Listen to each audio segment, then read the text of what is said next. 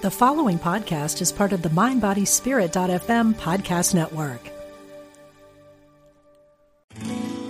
We are spiritual beings having a human experience. Welcome to Unity Online Radio, the voice of an awakening world.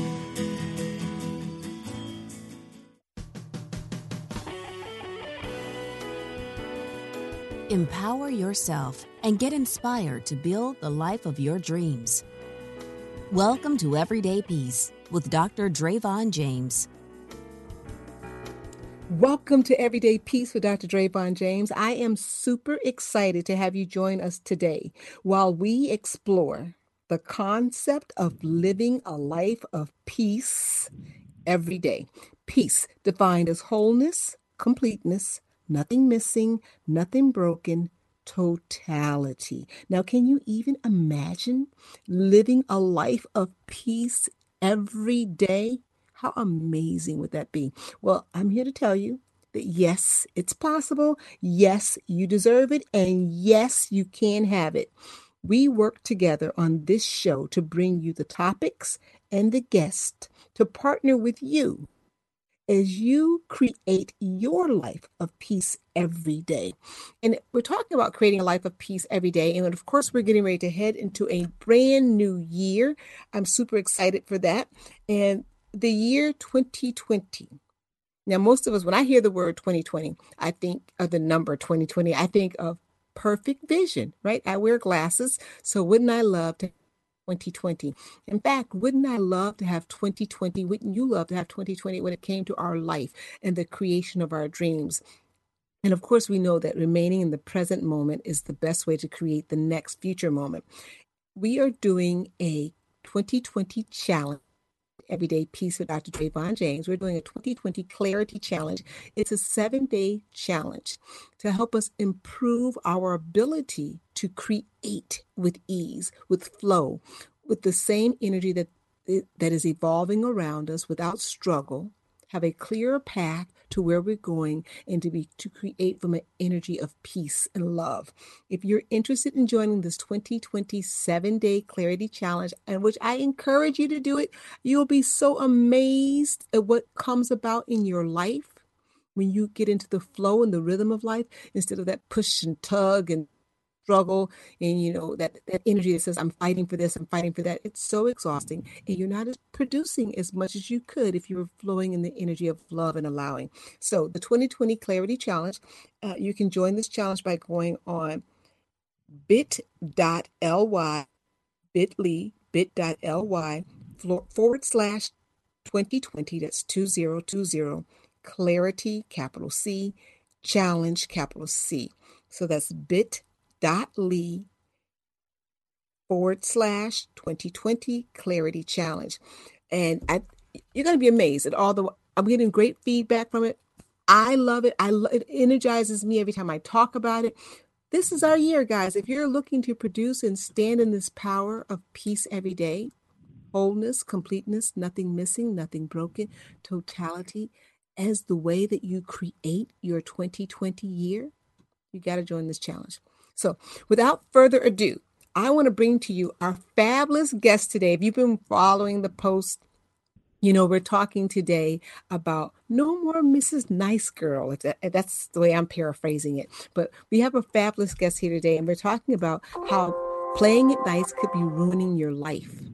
We have former Miss USA, Terri Britt. She is a spiritual coach, energetic healer, speaker, and change agent for women and their families. She is the founder of Women Leaders of Love Global Community and is the host of the Terri Britt Leading with Love on the Contact Talk Radio Network. Terri is the author of several books, including The Enlightened Mom, A Mother's Guide for Bringing Peace, Love, and Light to Your Family's Life. She's the winner of the Best Spiritual Book of the Year at both New York and San Francisco book festivals, as well as her Journal of Awakening called Message Sent, and her latest ebook, Women Leaders of Love how to end the number one massive mistake women make and unleash your greatest act of service.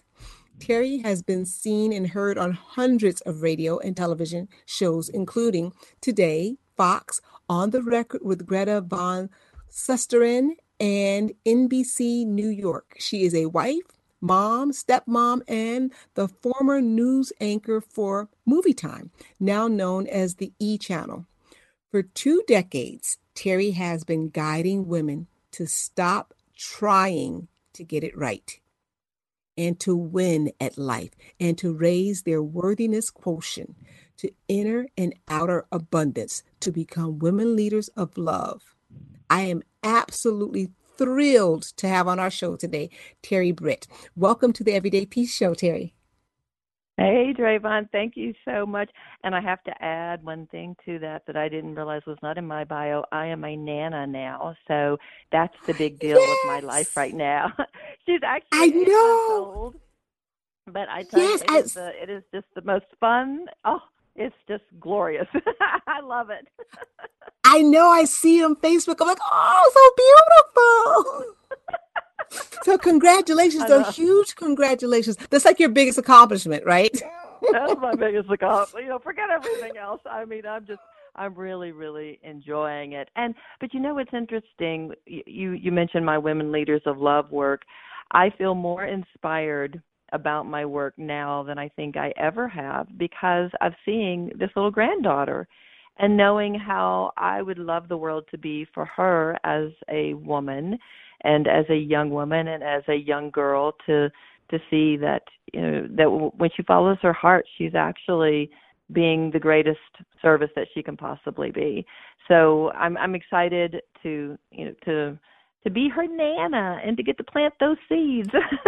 So and she's so fortunate to have someone who like you as a nana who's done so much energy work and so much uh, coaching and become so aware and we're going to hear a little bit about your journey but you came through this just like all of us do that come you know you didn't just come up knowing all of this you talk about some of your struggles with your own inner self and you came mm-hmm. through all of this and you arrived here so you're able to tell her you know from personal experience so that's a wonderful i'm excited for her to have that firsthand which makes so much of a difference so as we go into our talk today i love the idea about um, releasing the desire to get it right. Oh mm-hmm. my gosh, right? How much pressure mm-hmm. are we constantly under to get it right? Always to get it right. It's it's stifling, right? Sometimes you're just mm-hmm. frozen because you can't go any further into getting it right. And, and to let go of that and to go ahead and win in our own space by using our own energy and being our own self. But before we get to all of that, tell us a little bit about your journey former Miss USA, Terri Britt. and you know, and I've been talking to you for a while and didn't realize one and the same. I didn't. I'm like, what? What? Wait. so oh, you was, did? Oh my oh, gosh! no. like I had this big smile on my face. I'm like, I know her. It was so funny. I was watching the Miss Universe pageant last night. I never watched them, but last night I watched it, and the girl that won had from South Africa had really, really, really short hair, and I had short hair. Mine was not as short as hers, but it was very short, and it just it brought back some memories. But I thought I am so glad I am not competing with those women now because it is tough. It is a tough competition. I tell you, they are so on their toes, and I don't know if I was on my toes I mean, I talked about drinking beer and dipping Skoal in the back of a pickup truck. Okay, that when Bob Barker said, "What do you do in Cabot, Arkansas? Population four thousand on a Saturday night," I was very southern, and I said, "Well, Bob, in the winter we stay at home, but in the summer we go to Tastee-Freez and we sit in the back of my friend's truck. My friends are going to probably shoot me, but." the guys drink a little beer. Oh, my my friend plays the banjo. My the guys drink a little beer and dip a little Skoal. Skoal. It's a real good time, and I won.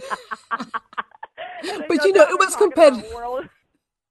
but but, but either way, now, and I'm like, I was not talking about world peace. I was talking about drinking drinking beer and dipping Skoals. So it's a little bit different than it was back then. either way, it's always seemed very intimidating to me uh, uh, and fascinating. You know, the same. You know, I have this uh-huh. thrill, but like, oh, I could never do it. And then I got to tell you, when I, I'm like, wait a second, this is the same Terri. So I'm like showing everybody. I'm like, ah, on my show. She's gonna be on my show. so I was I'm super excited because I know uh, to win a pageant like that is an honor, and I know that it's a it was a lot of work then, it's a lot of work now. It forever remains a highly coveted uh, role. I mean, you work really hard to get that title, so um, it's just excited well, to have you on the show. right there because I want to tell you something.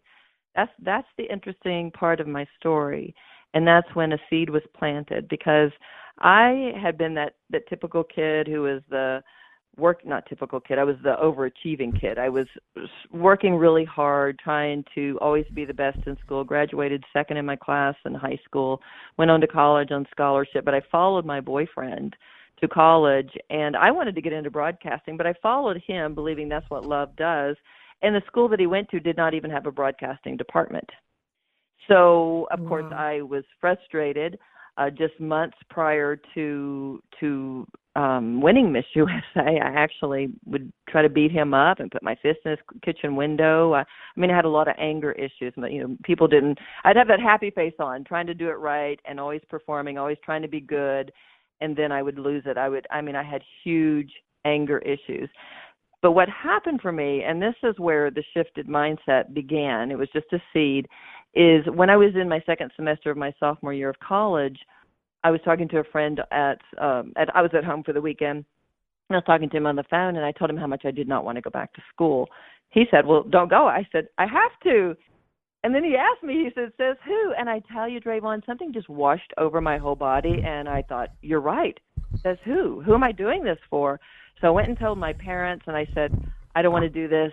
I, I can't do this anymore. I'm, I'll come home. I'll let go of my apartment. I'll get a job. I just can't do this. Well, let me tell you, I think that was probably in the end of January, beginning of February, because we'd just gotten back into school. And by the end of the week, I had someone who had taken over my apartment, which is kind of hard to do when you figure people are already settled in for the semester. And then I started working and selling shoes at a department store, and a former Miss Arkansas came in who I had tried out for the pageant trying to get an, a break to get out of Arkansas to go somewhere else because I just knew I was supposed to. I knew I was supposed to be in California, and I didn't. I didn't win. I'd, I'd been in it the, the year before. I was top five. Well, she didn't recognize me because I had short hair now, and I'd lost some weight because I wasn't eating college food. And she told me that a, a production company out of Miami had purchased the Miss Arkansas franchise and that it might mean an opportunity for commercials and stuff. So of course my little antenna went up and and my mother made my dress. I went into Miss Arkansas. I won and 2 weeks later was shipped to Miss USA. I had no prep time. I had no training. My first runner up, Miss Texas, had won months. I, I want to say like 7 or 9 months prior to to the actual Miss USA pageant. She had the beautiful clothes. I was borrowing clothes at Miss USA. So what I learned, and it took me a while to register with this, is that that night, if I had been trained like so many people get trained to speak about world peace, I would have probably spoken it, and I would not have won. But I spoke real, I spoke honestly. I talked about drinking beer and dipping Skoal in the back of a pickup truck so that grabbed people because I was so real. And then in the top five, they said, if you could spread a message to young people on the planet, what would you say? And I said, to be honest with yourself, because if you have honesty, you have everything. And I think I was saying that quite honestly. I'm not sure where it came from because it's kind of the core of my work now. But I think I was just my boyfriend had run around on me some and i think i honesty was such a huge deal for me that that's why it came through so, but it did. It came through and a seed was planted. But I went into the television industry and I always felt like I was performing, always trying to win people's approval. I remember one producer, I was up for a game show to host it, and the producer comes up to me and puts his hand in my hair and he says, Can we loosen this up a little? And it was such a great example of how uptight I was. It was, I was just really always trying to look my best and feeling like I'm not you know i have to prove that i'm worthy is really what it came down to is that if i'm the best if i show you how good i am and i do everything just right then i'll be worthy of you seeing me and i'll be worthy of you hiring me possibly you know it was, it was that kind of idea that i had to prove my worth and it was it was debilitating it's what made me so angry and it, it was interesting because i really didn't get it though until I got married, and I was married to my late husband for 17 years, and I've been married now. That was Steve, and I've now been married for 11 years to Charlie. I've been blessed with two wonderful relationships. But with Steve in the beginning, he had a son who was a little boy. I immediately jumped into I'm going to be the best mom, right? I'm going to do everything right. So, what did that mean? Oh, you have to prepare his son for the future. You have to get him to do the right things and say the right things. And one, I found my stepson and I, we just went head to head with each other. I mean, he was this little kid, and here's this woman who comes in and starts controlling things. And then I would blow up and scream and shout, and I couldn't stand myself. I couldn't stand who I was. Well, then I had my two daughters, who, as I said, my oldest, she just gave me my first grandbaby, and she's in her late 20s. But I had these two girls, and and so you know you're dealing with toddlerhood and babies and stuff. So you're not really paying attention, other than that you know that that you are not thriving. You're not. You, I'm not. I wasn't feeling loving. I wasn't feeling peaceful. I was feeling on edge all the time. Other than when I was just playing with Yeah, my got- babies, it was with. Sorry. Go I got to ask you. I got to ask you a question because your story is. Before we go too deep in it, your story has so many pearls of wisdom in, in there that I don't want to gloss over it. I really want our listeners to pick up on. Uh, but before we go to that, I want to ask you: Do you know where all the anger came from initially? Because you talk about, you know, the boyfriend. I, I, I think I read about putting your fist through his window or something of that nature. Mhm. And where was that Yes. anger? Was it something that you was it from him or was it can you track it back to, you know, your Well, inner what, child? what happened for me is well, let me tell you what happened. So my dad died in 95. So all this was happening and that's what that was the next thing I was going to share with you. My dad died in 95 and he had been my hero as a little kid. I saw him as the one who was valued in the home. I mean, of course, mom and dad, their attitude was, you know, the kids come first. But what I saw was they put themselves on the back burner, but the person who got the last say, the person who was the one who was God in our home, was dad. So I decided at a very young age that I was going to be like dad. I didn't want to be like my mom. I saw her as weak. I saw her as I, I didn't use the word suppressed, obviously, but you know that word was there, uh, or that description was there. So I really separated from the feminine and went into the masculine. Well, in doing so, that's when I tried to be the best. That's when I was trying to get it right, right? Well, Daddy, the mm-hmm. last 10 years of his life, he had lost everything in bankruptcy. He became an alcoholic and he died a hermit and a broken man of lung cancer at the age of 54. Well, when I saw Daddy die, I'm having to deal with this, right? I mean, because he had been my hero. So I go into therapy and I'm looking at Daddy's life. And I realize in looking at his life that he could not receive love. I remember just a few days before he died. It was he died on January second, and, and he they actually flew out to California. I was living in California at that time, and they flew out to California. And then after, the day after Christmas, he started taking a downward spiral. I remember looking at him and saying, "Daddy, you can't die. You've always been my ally." And Drayvon, his eyes bugged like shock. And I think he had so much judgment on himself that he did not know that we still loved him, even though we would say, Daddy, it doesn't matter. I mean, the reason he lost everything in bankruptcy is everyone was losing everything in bankruptcy in the in the 80s in Arkansas. I mean, the there was page after page after page of them. Friends who had been big contractors were mowing lawns. I mean, it was one of the worst hit states back in the 80s recession. But Daddy, he couldn't deal with it, and we'd say, "Go flip hamburgers. It doesn't matter." But he couldn't. He became a hermit. And in that moment when I looked at him and I saw his eyes bug out, I could tell he didn't know that we loved him. He couldn't receive our love. And and then it hit me that daddy had no forgiveness of himself. He had no forgiveness. And then here's the big aha. The big aha was that I had no forgiveness of myself. And that's what was driving me.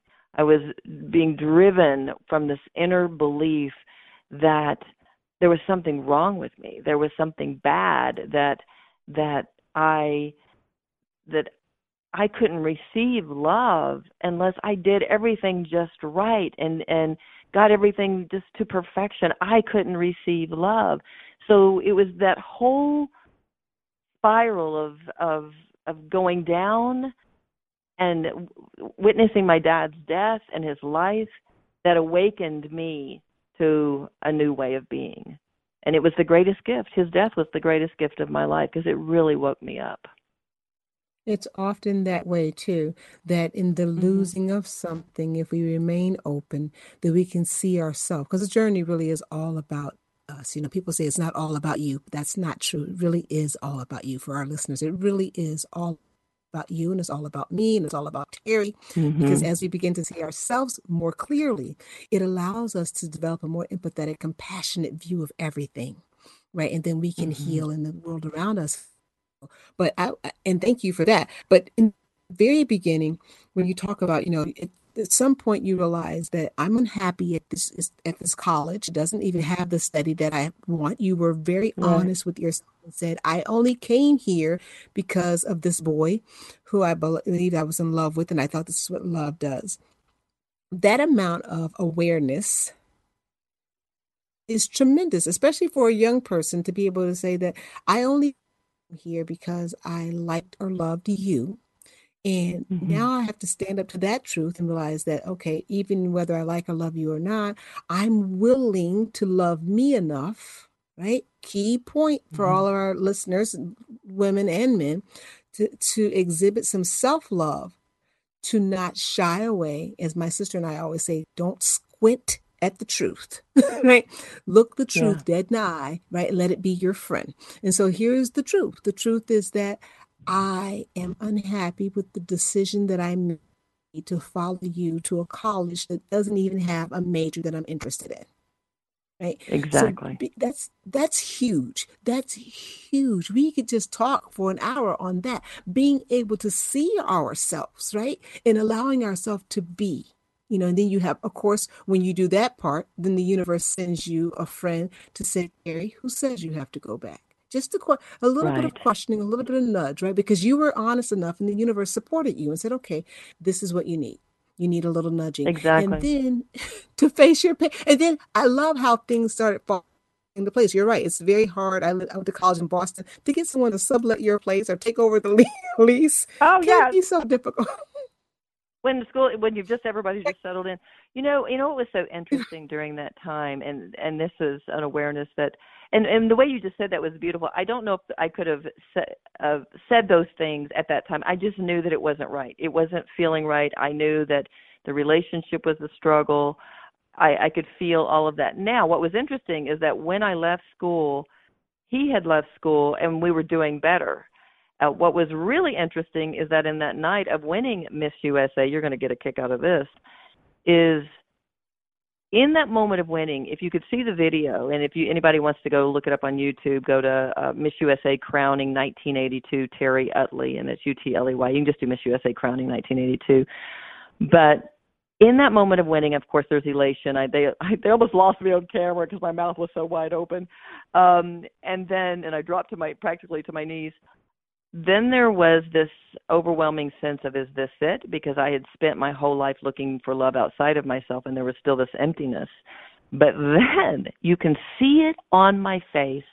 I look up in the audience where i know he is sitting at the biloxi big uh, it was a big arena in mississippi.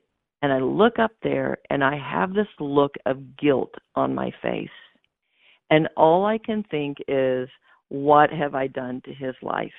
Because I know I'm about to be shipped to New York as Miss USA and he's going to be staying in Arkansas. I could not receive that gift, that beautiful gift of being crowned Miss USA because I was so buried in guilt about what this guy in my life who I thought I loved, what he needed. And it was so profound that when I went back to my room that night after all the festivities, I sat with my family, I sat with Brian, and actually discussed giving the crown back because I didn't want him to be bummed.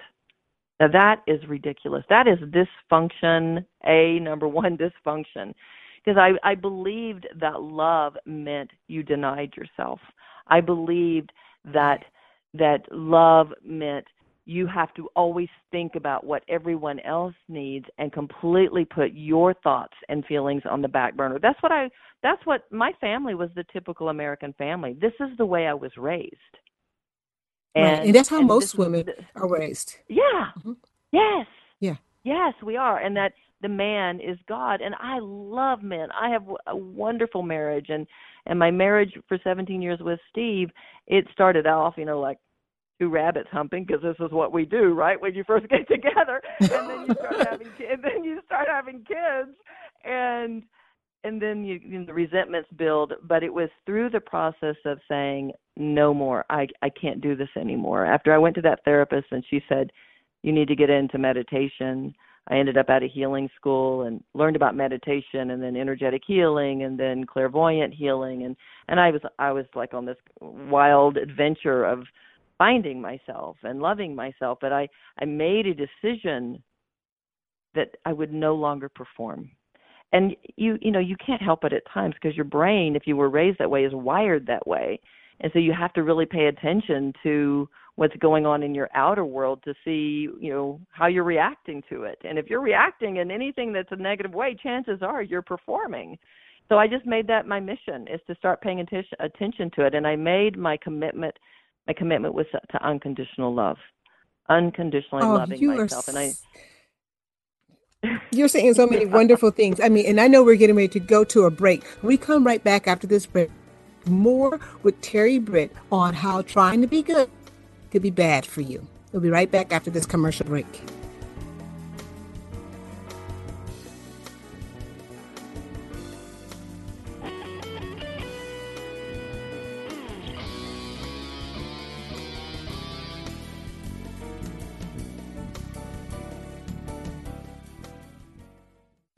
I'm Diane Ray, Program Director for Unity Online Radio. And from all of us at unityonlineradio.org, thanks for your support and for helping us grow this year. We wish you a joyous holiday season.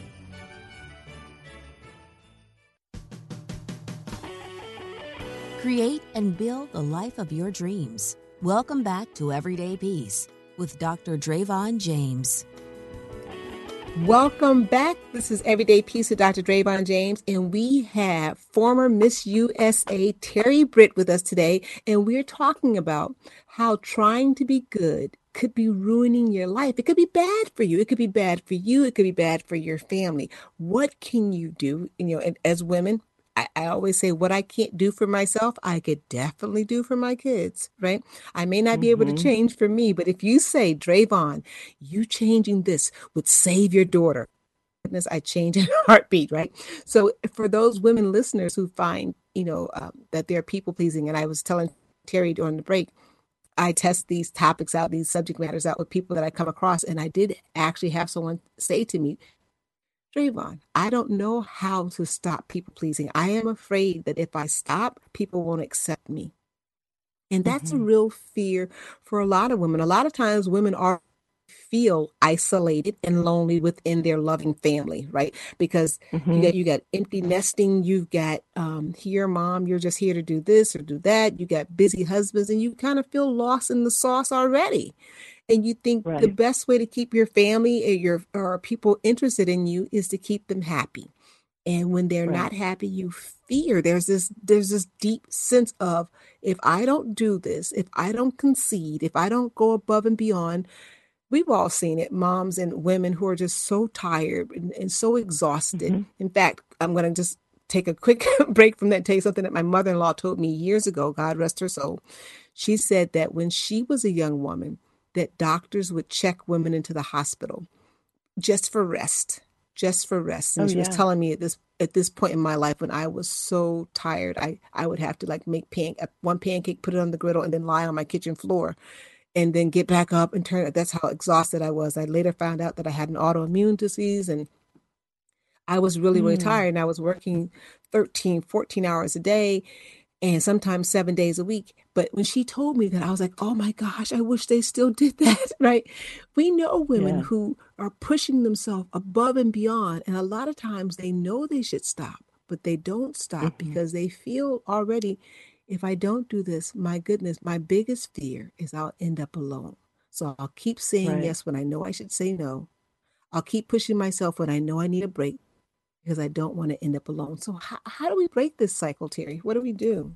Well, well, first off, listen to what my story was. I was watching my mom and dad. I was watching them deny themselves. You know, I attached myself to daddy's ways because, you know, he seemed like he was at least the one who was seen, heard, and valued.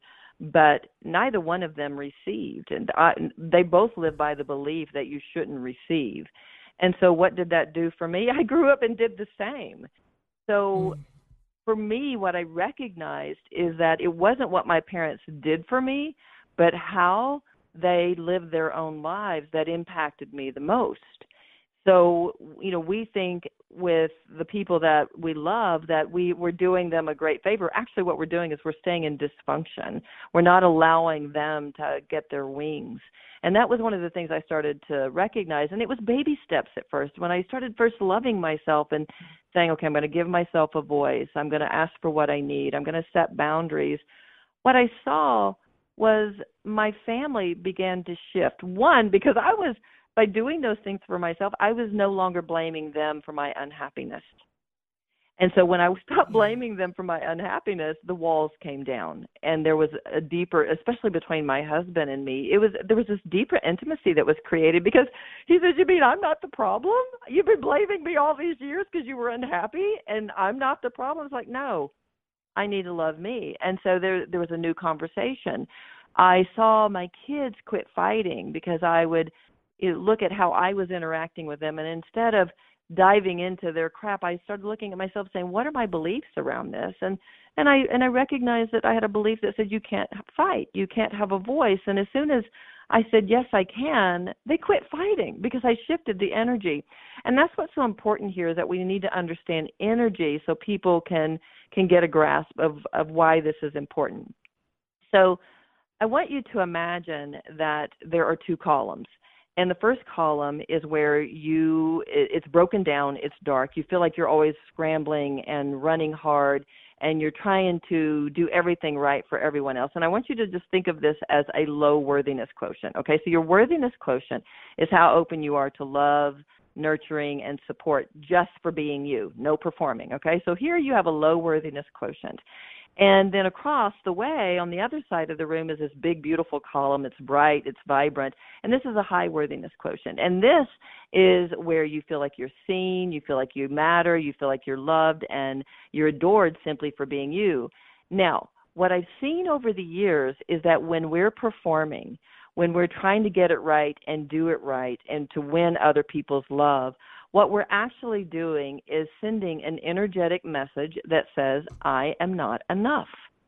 Okay, we're coming from the lowest vibrations that they've calibrated emotions. We come from the lowest vibrations of either shame or guilt or anger, judgment, whatever those things are, but shame and guilt are the two lowest. And every time we are performing for others, not speaking our voice, not saying what we need to say, we're coming from these very, very low vibrations. And because the law of vibration says whatever energy you hold is what you attract to you, if you're performing and you're acting like, well, okay, I can't have a voice. I don't want to I don't want to rock the boat. But then you hold this vibration of shame or guilt, then it's always going to feel as if nobody's hearing you. It's going to feel like punishment. And this is what we don't understand. So we think if I perform harder, if I work harder, then more is going to come. No, more hardship is going to come. Yeah, you may have some money show up, you may have a better job show up, but you're going to just be working that much harder to hold on to it. But it's at the point, and this I'm, I'm referring to the map of consciousness by um, David Hawkins, who was a doctor, and and so at the point of 200 of courage is where we start bringing positive life force energy, and it's the courage to stand in our truths. And what happens when you think about the one column to the left and the one column to the right, to get to that high worthiness quotient, you have to have courage to stand in your truth. And as you start walking across this divide of lack, and you say, I'm giving myself a voice. I'm going to love who I am. I'm going to honor the way I was created. What you actually do is you move into alignment with God. You're putting God first. See, this is what I've discovered is in the I was raised in the in Southern Baptist and I'm not saying I don't know all, what all Southern Baptists teach now, but when I was a kid, putting God first meant you put yourself last. But every time yes. you mm-hmm. perform, mm-hmm. right? So every yes. time you perform, you're separating from God. Every time you try to get it right, you're separating from God. You're wanting other people to love you, but what you're doing is saying you matter more to me than than my experience with God and and so when you do that that's where the pain and suffering is happening because we're in separation. But when we stop being good when we stop performing when we say yes to i'm going to love myself unconditionally we move into alignment. We move into a high worthiness quotient because we're saying yes i matter. Yes i deserve to be seen heard and valued. Yes i'm holding this vibration. And now we feel worthy. We feel open. And because we're in a high vibration we attract miracles. And that's what i learned from miss usa I didn't learn it then. It took me years to figure it out. But when I left school and I quit performing for my boyfriend and quit performing by buying into society that said I had to have this college degree and be a straight A dean's list student, that I had to have that to to you know to have success. When I quit performing and took back my own power and said yes to me, I said yes to unconditional love. I moved into alignment. I moved into a high worthiness quotient. I raised my vibration, and then a miracle showed up, a big one. I won Miss USA. So this yes. is what people are missing because as our parents, as we, the we we love the people so much and we want to feel loved, but we're never going to feel that love as long as we're performing. We may think we do, but then we're always on eggshells thinking, well, if I do it wrong, for Aunt Susie or Sister Sally, if I do it wrong, then they're going to be mad at me. So we're always on eggshells. We have to take yes.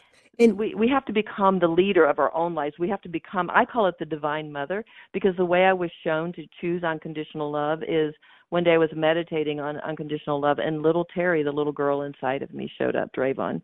And as I'm looking at her and crying because I'd never acknowledged her, I heard get up and write this. This is the beginning of your book. And that was my first book, Message Sent, which was really a journal.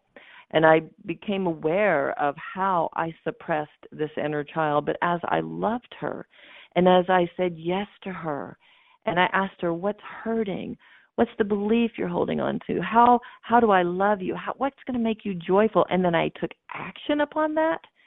My whole world shifted, and that's where I found the peace and the happiness that I'd been craving and the abundance and the deeper relationships and I see my kids thrive and I see my daughters who are grown and I see them doing this with their husbands which is so cool. Or one husband and boyfriends there's only one husband. But you know it's so cool to see it. It's so cool right. to see them inviting them into the conversation. Yes go ahead i'm sorry what I love, and we and we didn't get to this in the before the break, but I want to say this. One of the phrases that I love, and you just said it, that you use a lot, is that questioning of our inner child is what's hurting, and yes. phrasing it that way.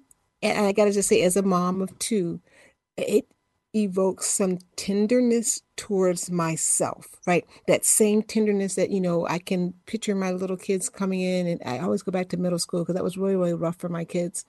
Both of them, I have, my daughter's the oldest, my son is the youngest. But when they were in middle school, it was really, really challenging. And, you know, for, for a lot of kids. But that mm-hmm. sitting down and saying to them, rubbing them on the back and saying, what's hurting? Tell me what, tell me what happened right?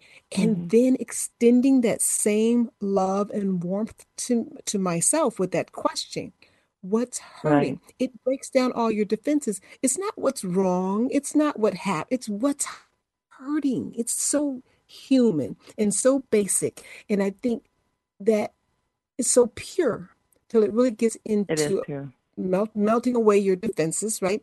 You're you kind of feel heard and seen like, oh my gosh, you want to yeah. see me? You want to know about me?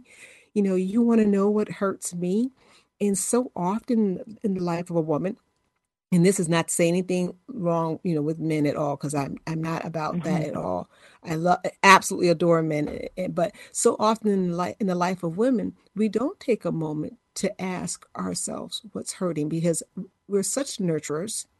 We mm-hmm. we get into that give, give, give. But giving backfires, and this is why I really love this um, topic today giving backfires if it doesn't come from a place of abundance. If you're giving from the bottom of the barrel and you're empty, it's kind of like giving, you know, you're throwing the oatmeal in the bowl and you're slopping it in there as opposed to placing it nice mm-hmm. and, you mm-hmm. know, with all your love and kindness because you're exhausted. You don't have right, anything to right you really got to love on yourself. And I love this, you know, low worthiness, high worthiness, because as you were talking about that, I was just jotting down some things that, you know, low worthiness is when you're, you have shame, guilt, mm-hmm. ob- doing things out of obligation, right? You know, yeah. you really don't want to do it, but you're doing it. That's got to be low, low, low. You're doing it out of obligation, fear, a feeling of lack, a feeling of inferiority. And I got to tell you, as 30 years I've been a pharmacist, and a lot of times I talked and, and been in a position of leadership for most of those years. I talk to women all the time who talk to me about not feeling up to the task you know, feeling mm-hmm. inferior mm-hmm. and getting them to realize that really everybody, no one feels as smart as everybody else thinks they are, right? No one mm-hmm. does. You're mm-hmm. like, what? You expect me to know the answer to that? So letting them know that's a part of the human experience. That's the thing that keeps us, our feet on the ground and we don't begin become to be too difficult to deal with because we think we're the genius. You don't, that doesn't mean you're inferior. Of course, you, you know what you know and you're willing to grow. There's no more genius than that. You're willing to right. learn more right? Showing up mm-hmm. that way instead of showing up, that's the exact opposite of showing up, I'm not good enough. And so I have right. to perform because if I don't perform, if I don't act, and, and every day, how exhausting is that? Really? Even when I say it, it sounds exhausting to know that every day you have to show up and you have to perform. You can't show up in your true skin as your true self. Well, it's you know what I when you going back to the woman you were talking about, uh, about who she was afraid to stop performing and stop trying to please everyone because of she might lose their love. So what's happening because I think we can all relate to that. What's happening in that moment is the little child inside of her is afraid of being abandoned. She's afraid of not mm. being loved. Those words that are coming out are the little girl inside of her who are saying that.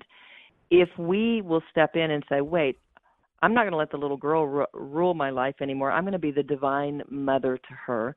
And we step in and we visualize that child and say, Wow, I can see you're really hurting. What do you need from me to feel loved? So you'll quit seeking it from everyone else. And then when you hear that and you take action, you've created a deep connection. You've honored and loved the way you were created. You are sending an energetic ma- message that you matter, that you're lovable, that you're likable, and that you're of value. And because you're now doing this, and the more you do it, the more you honor this each and every day, your vibration is going to shift. It's going to rise, rise, rise, rise, rise, and you're going to attract situations and people to you that mirror this to you. So they're going to mirror your value. They're going to mirror loving you unconditionally. They're going to mirror forgiveness. They're going to mirror all of these things that you want from the people around you. But as long as you're performing, you're never going to have that experience. Here's the other key. When we choose to become a woman leader of love, when we choose to say, I'm taking a stand for unconditional love and a high worthiness quotient, we become that example for the people we care about. They get to watch us and learn.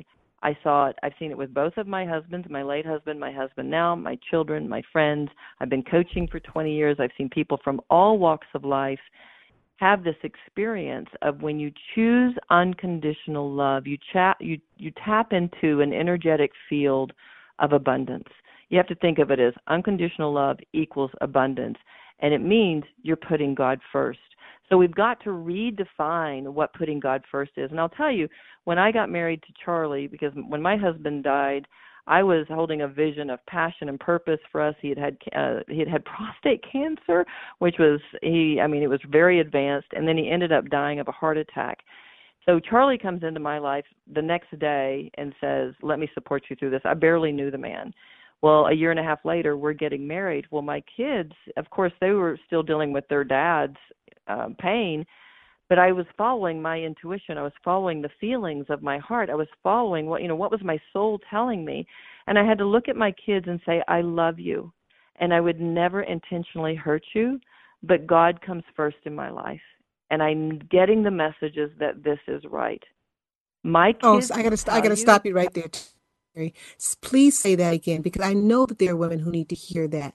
Because so often we believe we are doing our children a favor by putting their needs and their wants above what we know is Right. right for ourselves. So I, you gotta, I Right. gotta let you say that again. So what I just So said to them is that I love you, I love you, and I would never intentionally hurt you, but God comes first in my life. And for me, and, and this is a sidebar, God is the feelings in my heart that say this is right, that knowingness, that feeling. And so I have to stand in that because I knew this was the greatest gift I could give my children for them to have that kind of strength to stand in their truth, to put God first, to be in alignment, in alignment, and be in a high worthiness quotient. And so I just I had to keep just standing in that. And if they've if they've reacted in anger, and if I felt if I felt like I was lit up by it, I would go within and look at the little girl inside of me and say, "Little Terri, what's this mirroring to you? What belief are you holding on to that's making you feel so bad? Because your outer world is a mirror to what's going on in your inner world." And you know, and so little Terri might say, "Well."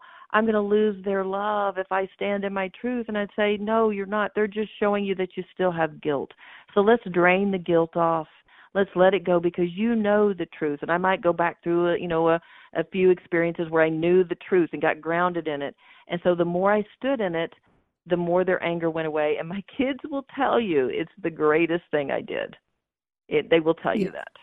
I and I gotta say this. Uh, it sounds so easy, and we're wrapped up in love and warmth. I hope that all the listeners can feel this in this conversation because right here it, you make it sound so e- easy and so. But I know I'm glad that you said that bottom that that last part there is that because we do have these moments where we're we we know that we feel that we've felt the presence of the universal energy, God, what have you, however you want to call it Mm-hmm. you know that I, I believe this is the right thing. But then you look into someone's eyes who you love your this earthly person whom you can touch and you can feel their pain and they say to you your decision to do something or to not do something because you feel guided that way is hurting me my goodness that does create a feeling of being torn inside and i love Mm-hmm. when you went back and you and you sat with that and said yes little Terri, Mhm. what's going on with you? You say, well, I'm afraid that if I don't please them, I really get this. Um, I'm afraid that if I don't please this individual, Mhm. and then fill in the blank for yourself because it happens on so many levels with our children, with our coworkers, with people we don't even know, right? You'll Yes, be in, I have a friend who is overcome with guilt about everything. If she doesn't if, if she forgets to call somebody back she i'm like you can't live your life this way. That phone call Mhm. if you were you know it'll be okay. You have to learn to relax. But i love how you just cleared that up and said go to, go within. This is because little terri was still dealing with some guilt and so let's go in and Mhm. let's go in and clean that up and we only have about six minutes left um, and I want to finish off by you telling the listeners how they can connect with you because the work that you're doing right here, that's coming through right here, is so passionate and so impactful. And you're a spiritual coach, you're a. Of course, you are a speaker and a writer, but your energy is so wonderful. I, I would be remiss if the callers didn't know, the listeners didn't know how to connect with you and how to um, to just find out how to go to the next level what, what how they can work with you to work through some of these things because that knowing how to deal with that sense of guilt is huge. It's Mhm. huge. And a lot of people are carrying that around. They're carrying it around 30 40 50 60 70 years still dealing with some guilt over some stuff that the little the little Drayvon you know so Yeah. but before we yeah so we got about five minutes left tell us what where what's, So- what's next for you and how we can connect Well, what the first thing I would do is I would invite everybody to get my free ebook, Women Leaders of Love, because I go through there and I give some steps on how to to start stopping the performance, how to raise your worthiness quotient, and how to stop being good. Because it, as you said, you you read the subtitle when you did the bio. It's how to end the number one massive mistake women make and unleash your greatest act of service, and it is the number one stake is being good because that is our huge mistake because we set ourselves up for failure to separate to be in disconnect and pain and suffering And people learn it from us. We women are the nurturers of the planet. We are the mamas and the grandmamas and the sisters and the girlfriends. And when we deny ourselves, we are setting everyone else up who watches us for failure. And yeah, we can't take responsibility for them and their choices, but we're setting an example. And I can tell you, as I have set an example of changing my life from anger to love, I've touched a lot of people's lives to do the same, and it, it's like I know it's my greatest act of service. So it's your greatest act of service too. So the the ebook comes with three meditations to take you through some some deep stuff to start looking immediately. It's called my Worthiness Quotient Breakthrough Bundle, and you get the book and the three meditations for free. Um, you can go to terribritt.com forward slash leaders, and so it's just T E R R I Britt is B as in boy, R I T T dot com, and then forward slash leaders, L E A D E R S. So you can find me there. Um, you can go to Facebook uh, at my page as Women Leaders of Love. And you had mentioned the radio show, but I actually felt in my heart it was time to let my show go. It just felt like it was time for the next thing to create space. So you can go to my radio page at terribritt.com forward slash radio and listen to all my old shows, but I am no longer hosting it as of two weeks ago. It felt it was time to be done after two and a half years. I'm creating an opening for what's next. I'm not sure what that is. And um and I'm just being in a play space right now. Oh, and I love that too. There's a lesson there. That, as soon as you said that, I went. My mind jumped back to the college years when you were able to walk away and say, "Hey, I'm open mm-hmm. to what's next. I'm yeah to what's next. That is an amazing place to be, being open to ne- to what's next. And here is the thing: I find that a lot of people that I talk with are not open to what's next because they are so uncertain of what's next. Uncertainty mm-hmm. it plagues people, right? But here's the deal: none of us knows what is right around the corner. We don't have that type of vision. Our best power, all of our power, in fact, lies in being present, fully present fully in the now. And when you're fully mm-hmm. present, fully in the now, and your worthiness quotient is high, you're able to listen and hear. And then without stress, able to say yes. I'm saying yes to what I should say yes to and no to what I should say no to. Right. And that and I and yeah. I hear that all over saying, you know, I've been you've been at this radio station two and a half years and now you feel like, okay, um, whatever's next, that pull. So your worthiness quotient obviously is high, and you're able to not only hear but to be obedient. Amazing. You know, here is a, here's a really fun thing: is um, I have a quiz. It's your worthiness quotient, and it it really gets a a feel for where you are in your life and how much you're loving yourself. And you can just go to terribritt.com forward slash quiz and take the quiz. It'll take about three or five minutes, however long it takes you to think about each question. They're just simple questions, and you you know choose. It's you know it's you just pick a, an answer. You don't have to write anything out, but it's it's very eye opening when you say, "Wow, hmm, my outer world is really showing me that I'm not loving myself." my outer world feels hard my my relationships are hard i my work feels hard i feel like i don't matter my health is struggling i feel like you know when when is it going to be my turn then i take you through some information and give it to you and and help you start moving into a higher worthiness quotient so that's another way for people to connect that is wonderful. So we're just about at the top of the hour. This is Dr. Drayvon James signing off with Terri Britt, our fabulous guest for today. I absolutely love you. I'll see you next oh, week on Everyday Peace with Dr. Drayvon James.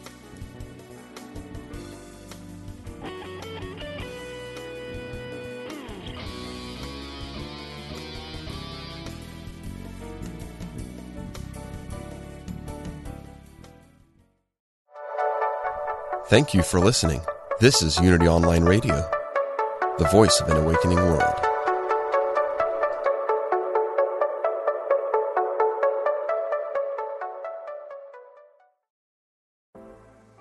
Life is hard, and sometimes you need a little help and guidance. I'm Laura West, host of a Guided Life podcast, and I believe that help is all around us. We just have to ask for it. The universe has a way of guiding us forward with the help of our past loved ones, angels, spirit guides, and ascended masters. On the podcast, I love to explore these ideas with incredible guests and let people know that they are never alone. Make sure you subscribe and follow so you can join me on this journey. Part of the MindBodySpirit.fm network and wherever you get your podcasts.